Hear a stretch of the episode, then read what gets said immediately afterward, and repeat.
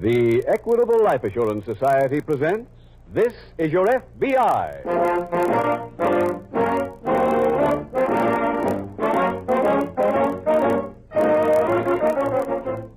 This is Your FBI, the official broadcast from the files of the Federal Bureau of Investigation. Presented as a public service by the Equitable Life Assurance Society of the United States and the Equitable Society's representative in your community.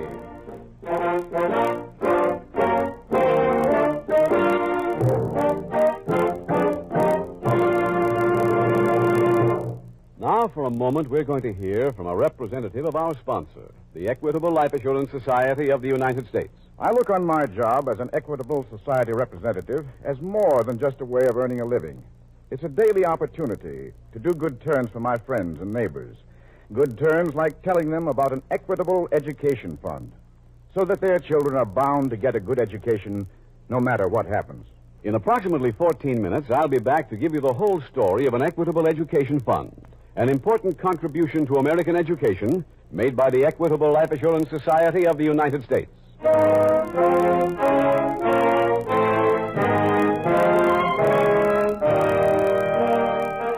Tonight's FBI file The Helpful Hobo.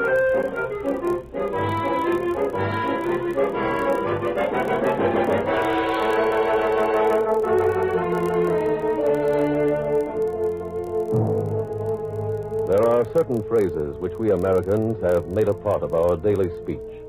Phrases which, because of their constant use, have acquired an aura of truth about them.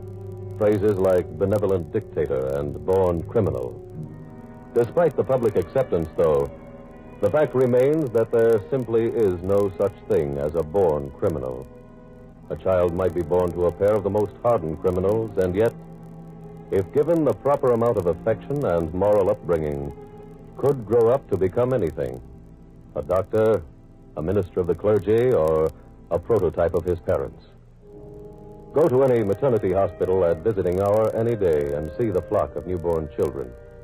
See how alike they are, and how even the parents have trouble identifying their own baby from another. It is true that there are such things as young criminals, some children under the age of 10 having arrest records. But there are no infant criminals, nor any who are born to be. The basic characteristic of every criminal who breaks the law for profit is greed, pure, unadulterated greed. And that is taught to a child, for children are not naturally greedy. There will be approximately 3 million children born in this country this year, and if those of you who are the parents of those children keep them ignorant of greed, then the crime wave of the future will have been dealt a potent blow, a blow from which it might never recover.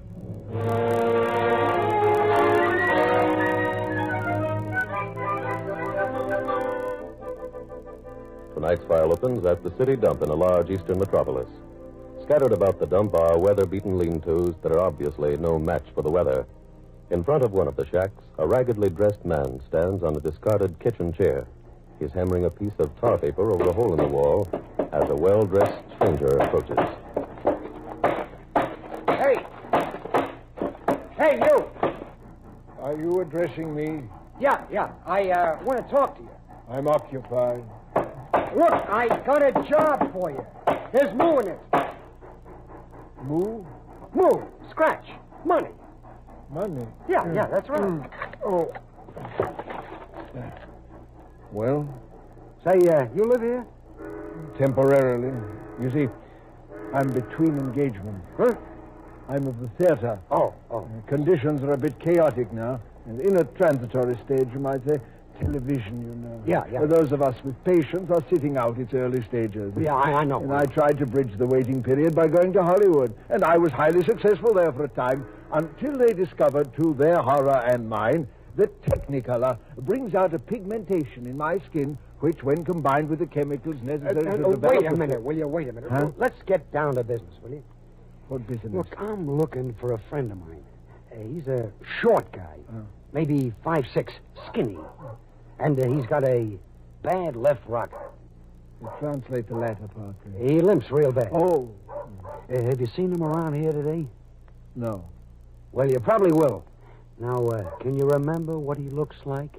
My good man, I am known as the quickest study that ever learned the Yeah, plant yeah, with one yeah, of the- yeah. Now, look, uh, here's a double saw. D- double 20, saw. 20 bucks. Ooh. If and when you see the guy, I want you to call me. Uh, where? I'll give you my phone number. Oh. Just uh, ask for Joe here. Oh, thank you. Now, if you handle us right, peg the guy for me, I'll spot you another 50.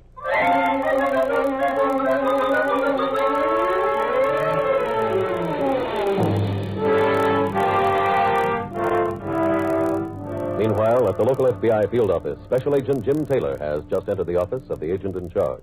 You sent for me, Mr. Russell? Yes, Taylor. Have a seat. Thank you, sir. How's your desk? Pretty clean, sir. Good. I want you to go up to Fulton Falls this morning. To the prison? Yes, there's a patient in the prison hospital named George Humboldt. Interview him. All right, sir. Were you in the office when that case came in? Humboldt. Uh, no, sir. About three months ago, George Humboldt committed an armed robbery over in Madisonville. He escaped by stealing a car. I see. I have the details here. A Madisonville police car traced him to the state line, then notified the police here. Mm-hmm. Humboldt abandoned the car here in town, was picked up a few hours later. By that time, though, he'd gotten rid of the loot. Was it ever recovered, sir? No, that's why I want you to go up there, see if you can find out what he did with it. All right, sir. He got away with cash, negotiable bonds, and quite a bit of jewelry. You'll find the complete list in Humboldt's file. All right, sir. I'll read it before I go. Better take it with you and read it on the train. You see, there's a time element involved. Oh, what's that? I just got a call from the warden. Before the day is over, Humboldt may die.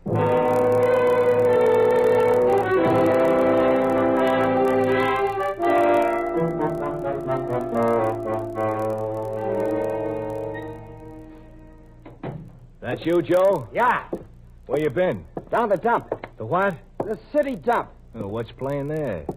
Business. Remember that connection I made at the prison hospital? Uh-huh. He called me this morning. Oh, what for? George Humble's in bad shape. He might kick over any minute. No kidding. The guy told me George's brother came to see him last night. Artie? Yeah. George told him where he buried the loot. How do you know? Our connection was on the Erie. Oh, where is it? George said it was buried in the city dump. That's why I was down there. Oh, Joe, that's a big place. I know, I know. But if Artie shows up down there, we'll know about Ah. it. How? I got a dozen bums that live there looking for him. Oh, that'll be a good score if we make it, eh? huh? Yeah, yeah, we'll make it. I insured the bet by sending Fat Willie up to Fulton Falls this morning. He's going to locate Artie and tail him as soon as he makes a move. Wait, I'll take it. Okay. Hello. Hello, sir. Is this Brookdale 9699? Yeah, that's right. Oh, uh, may I please converse with a gentleman named Joseph? Huh? Oh, that's me. Oh, uh, good afternoon, my illustrious benefactor. How are you? Uh, This is Rodney Fairfield, Who? the roving player whose palm you crossed with silver this morning. Uh, Oh. For, for which act I'm most humbly grateful, sir. And I can assure you that your Uh, get direction... with it, Doc. Have you seen the guy I told you about? I'm just coming to that. Oh. You know, I was resting comfortably this afternoon, taking in the warmth of the sun as it spent its precious few hours ahead, Yeah. when lo, I could scarcely believe these eyes. There was the gentleman you so fittingly described to me. You saw him? Oh, at this very moment he is surveying the debris-laden paths which surround me humble abode. He's there now? And he was a few moments ago when I left to repair to this apothecary's to make this telephone call. Thanks. He's there. He's at the dump. Artie? Uh huh. I'll see you later.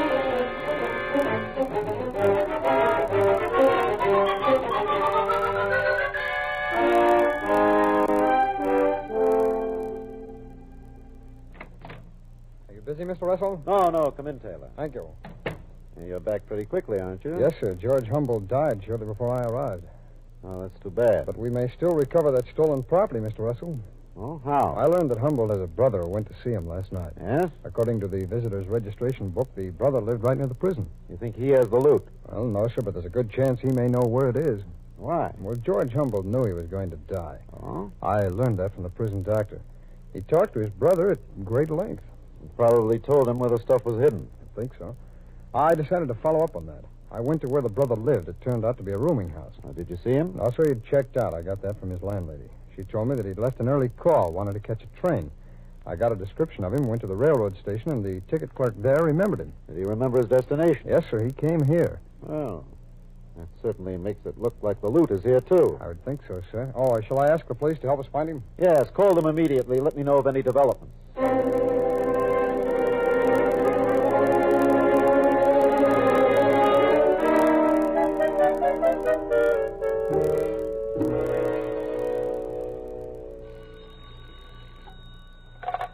Hello? Pete, this is Joe. Oh, did you find Artie? Yeah, Well, he did. Did he dig up the stuff? not yet. Well, couldn't he find it? He didn't try. Oh, why not? He was just casing the joint. Oh, waiting for it to get dark, eh? Yeah, I guess so. Hey, hey, Joe, did Fat Willie catch up to you? Yeah, he lost Artie when he got off the train. Oh, where's Willie now? Across the street from the Central Hotel. We tail Artie there. That's where he's staying. Oh, Oh. now look, come over here. We'll wait by the hotel. As soon as Artie makes his move, we'll move right with him.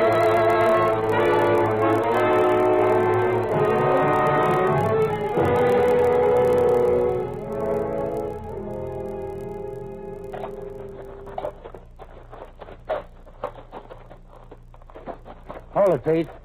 Uh, what's the matter? Without the flash. Why? We're getting closer to him. Oh. Yeah, walking through this stump in the dark ain't gonna be easy. Yeah, but it's worth it. Come on. Okay.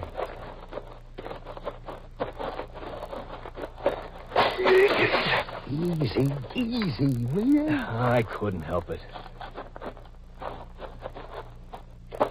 Wait, What? look ahead there. Artie stopped. Oh. Oh, looks like he's digging. Yeah, uh-huh. That must be where the stuff is buried. Yeah. Hey, come on. Wait a minute. Hmm? Well, wait till he comes up with it. What's that? Cats. Oh, I'll break that up. Just stay put. He stopped digging. He's reaching down for something. Can you see what it is? Yeah, it looks like a satchel. Ah, that must be the stuff. Huh? Come on. Let's move in. Okay.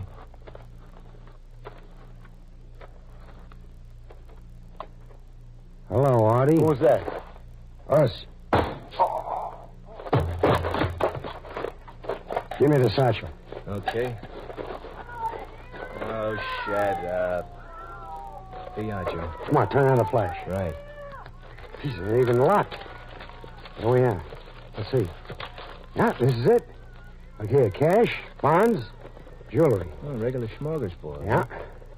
Well, let's get out of here. Joe, what do we do with him? We'll send Fat Willie in here. Have him take the guy and drop. Who's there?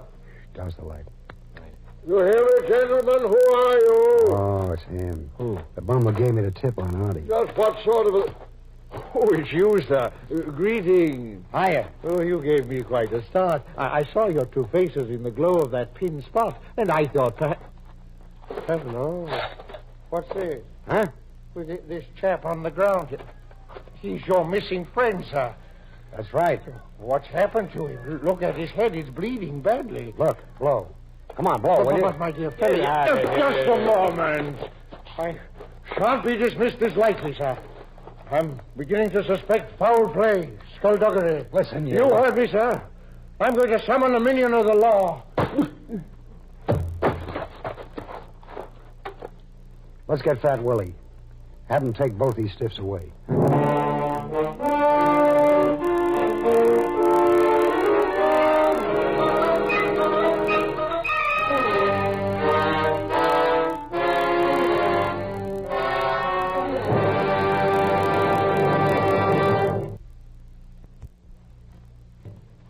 We will return to tonight's exciting FBI file in just a moment. Now that the 1949 college football season is in full swing, it's not hard to predict how millions of Americans will spend tomorrow afternoon. They'll be at the bowl or stadium or sticking close to the radio to enjoy a thrilling moment like this. Hold everything. It's not a touchdown. There's been a fumble. I think the blue fumbled. Yes, Roberts fell on the ball. And there's the gun. What an ending.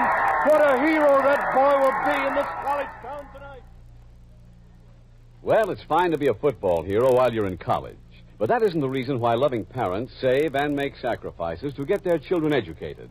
The real reason is that the odds in favor of a college man are 15 to 1. In other words, a college man is 15 times more likely to make a salary of $10,000 or more a year than a non college man. Think that over, and I'm sure you'll understand why the Equitable Life Assurance Society attaches such great importance to its famous Equitable Education Fund.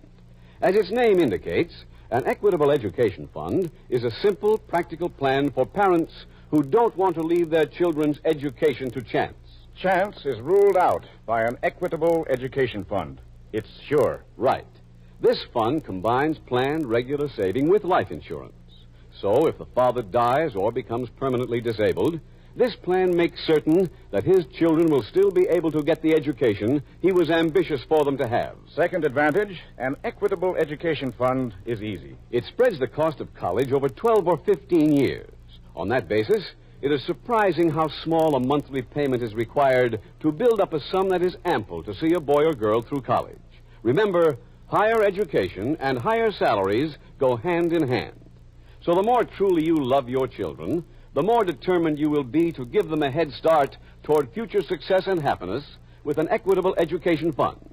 Get in touch with your Equitable Society representative soon, or send a postcard care of this station to the Equitable Society. That's E Q U I T A B L E. The Equitable Life Assurance Society of the United States.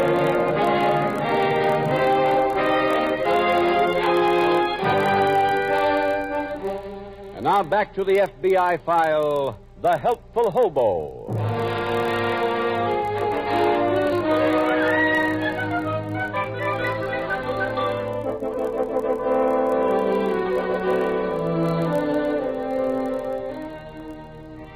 Tonight's case from the files of your FBI presents you with a perfect picture of the essence of the criminal and of his parasitic existence. He considers himself a success only if he lives off the toil of someone else. And to him, one dishonest dollar is worth two of the other kind. Therefore, the situation depicted in this case is his constant ambition. For here he is able to gather in the spoils of a robbery without even having to go to the trouble of planning and committing that crime. The fact that murder is involved is not even a temporary deterrent. For the true criminal is so complete an egomaniac that he considers the possibility of his being caught to be minute. Yes, he knows that others are apprehended by the police. He might even know that at the time of the last census in this country, there were more than 175,000 people in prison. But he is not bothered by facts like that because it is more pleasant to listen to his ego. His ego, which tells him that those people were caught because they got careless or because they were stupid. And so he vows to himself that he will not be careless and he will not be stupid. And that satisfies him. Satisfies him enough so that he believes he can go on lying, stealing, cheating, yes, and even killing until the very end.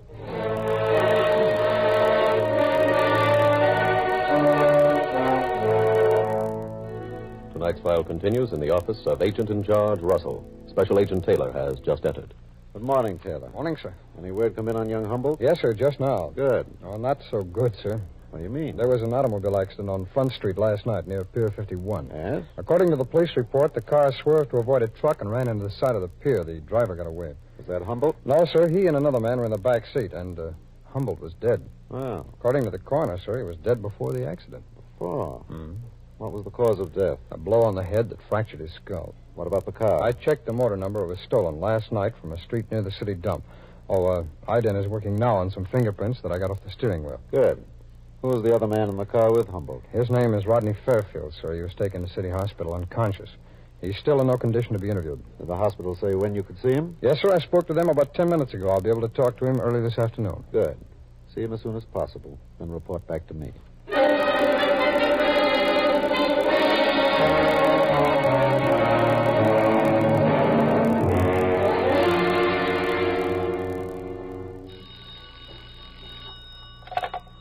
Hello? Joe, Yeah. Pete, Yeah, Pete. I just got a call. From who?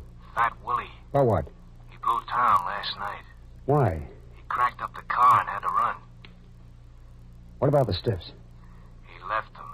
Dead? Well, the old bum was still alive. Where is he? City hospital, I uh, I called there. That's bad. Joe, he'll talk. Yeah, he loves to. Uh, you think we can get into the hospital? That's an idea. You want to try? We might have to. Get up here real quick.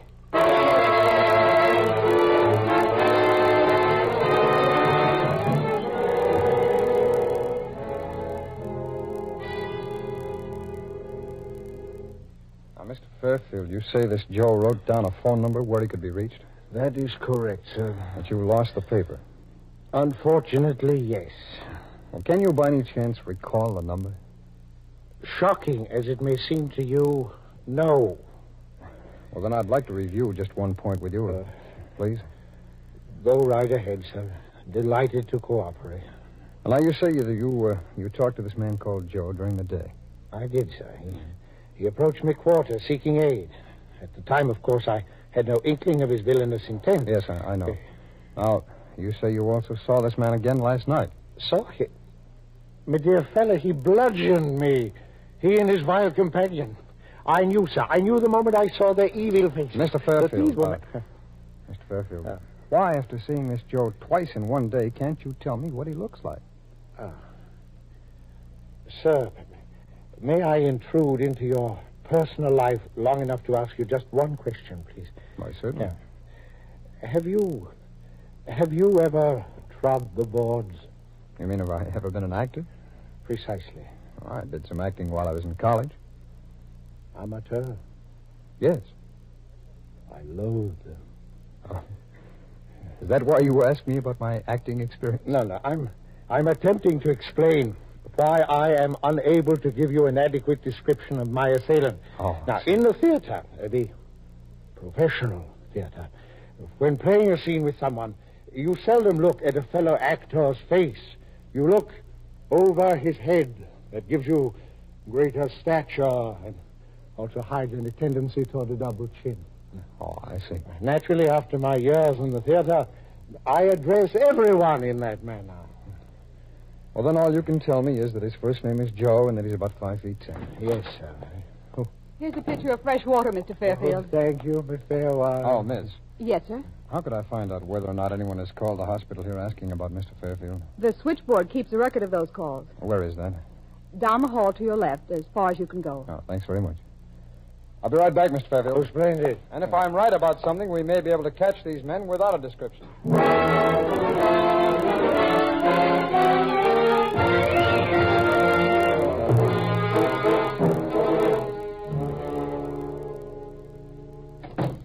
Joe, I'm in here. you ready?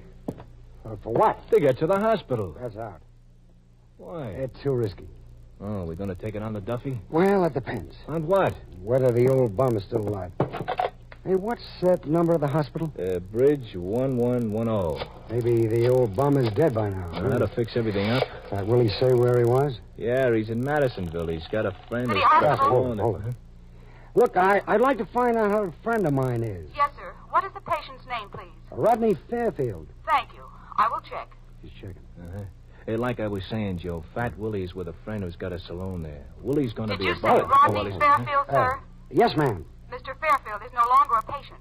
My file shows Mr. Fairfield was released at 3.18 this afternoon. Oh. Okay. Thanks, miss. Well, we get another chance, Pete. Why? They sprung from the hospital a half hour ago. Yeah? Let's pay the old bum a visit. Okay. And this time, we do the job right.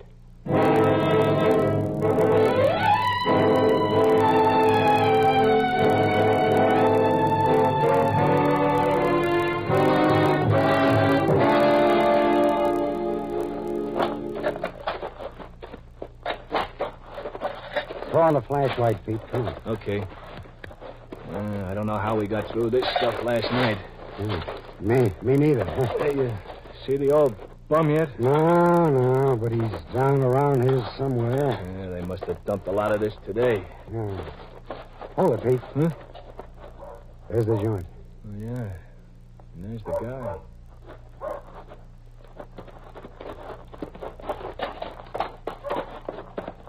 Hi there.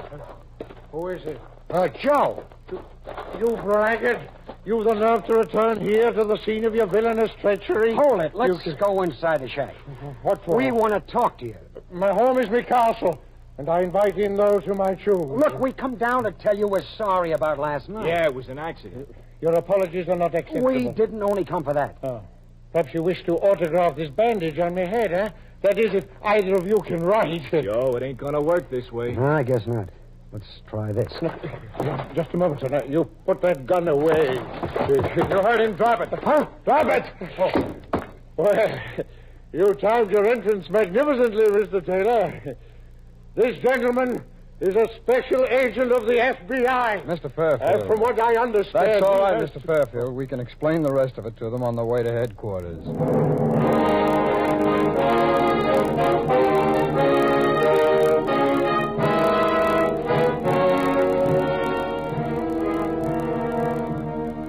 The arrest of the three criminals solved 14 large robberies where the funds were transported over state lines.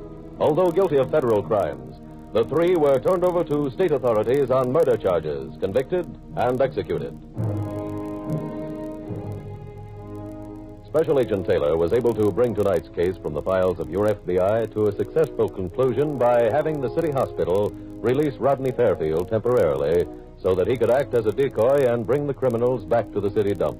That was necessary because, as you have heard, your FBI had no description or leads on either of the old man's assailants. Fingerprints found on the steering wheel of the car in which Fat Willie Johnson was transporting Fairfield and the dead Artie Humboldt to Johnson's identification and to his subsequent arrest. And so all three members of the gang were rounded up and ultimately removed from circulation. Removed by conviction in a court of law, convictions which formed a part of the record compiled by the Federal Bureau of Investigation this year. That record shows that more than 97% of all people arrested by your FBI were later convicted, a mark which proves how thorough every special agent is in gathering evidence, in doing his job of protecting the life and property of you, the American people.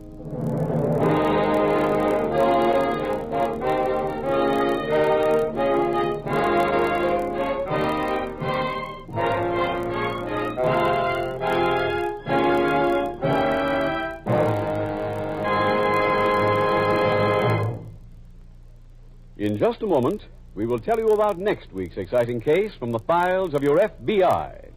But first, let's hear briefly from an Equitable Society representative on the subject of an equitable education fund. Many families go heavily into debt to send a boy or girl through college. Don't let this happen to you. Start an equitable education fund soon, and the money will be ready and waiting when your youngster is ready for college. The man whose words you have just heard speaks for nearly 8,000 Equitable Society representatives from coast to coast who are always ready to give you friendly help and counsel. If you do not know the name of the equitable man in your community, send a postcard care of this station to the Equitable Life Assurance Society of the United States.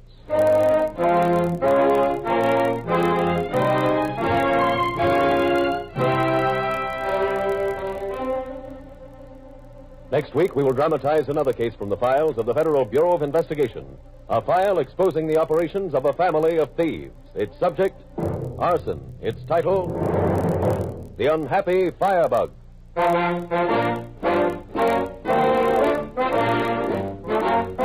The incidents used in tonight's Equitable Life Assurance Society's broadcast are adapted from the files of the Federal Bureau of Investigation.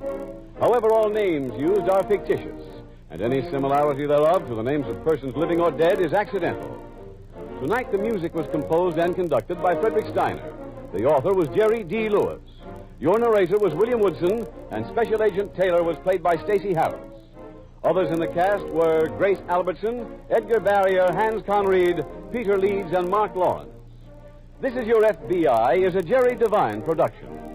This is Larry Keating speaking for the Equitable Life Assurance Society of the United States and the Equitable Society's representative in your community, and inviting you to tune in again next week at this same time when the Equitable Life Assurance Society will bring you another thrilling story from the files of the Federal Bureau of Investigation. The Unhappy Firebug on This Is Your FBI. This is ABC, the American Broadcasting Company.